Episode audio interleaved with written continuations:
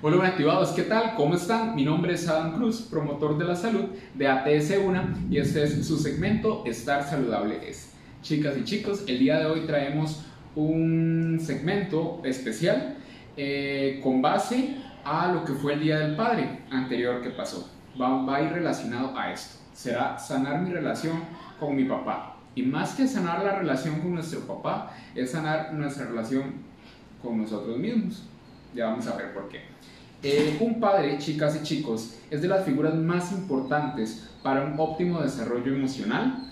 Se relaciona con protección, autoridad, etc.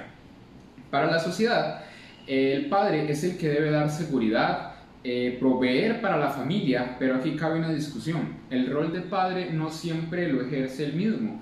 Puede ser un tío, un hermano, la madre, etc.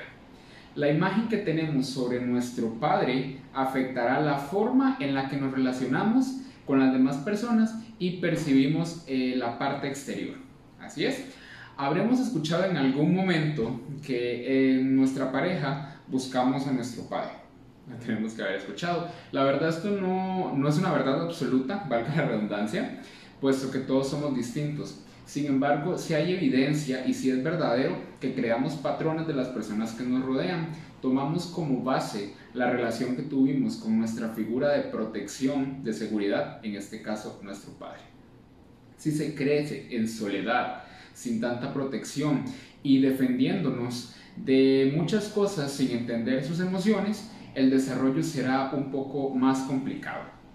De el niño, la niña, la persona joven, para sanar esto, nuestra parte más adulta debe responsabilizarse de nuestra parte más infantil y más vulnerable que necesita protección.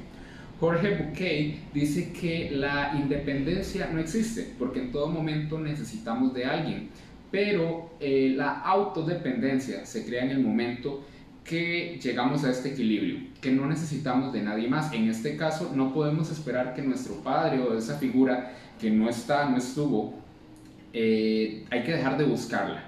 Que nuestra parte adulta se responsabilice de nuestra parte más infantil y vulnerable. Y esto no tiene que ver con ser niños, jóvenes. En esta parte infantil la mantenemos todos. Entonces parte de la autodependencia será que nos ocupemos de nosotros mismos. Y chicas y chicos, esto ayudará que tengamos relaciones, em, ya sea a nivel de amistad, de pareja, eh, desde un punto de cariño, responsabilidad, eh, valor, todo que sea mutuo. Y no desde un lugar de demanda, de necesidad o expectativa, que podría llevar las relaciones al fracaso o como comúnmente se dicen de manera tóxica. Chicas y chicos, espero que les haya gustado el tema del día de hoy, un poco especial, enfocado por lo que fue el Día del Padre. Un gusto estar con ustedes. Mi nombre es Adam Cruz, promotor de la salud de APS1. Hasta pronto.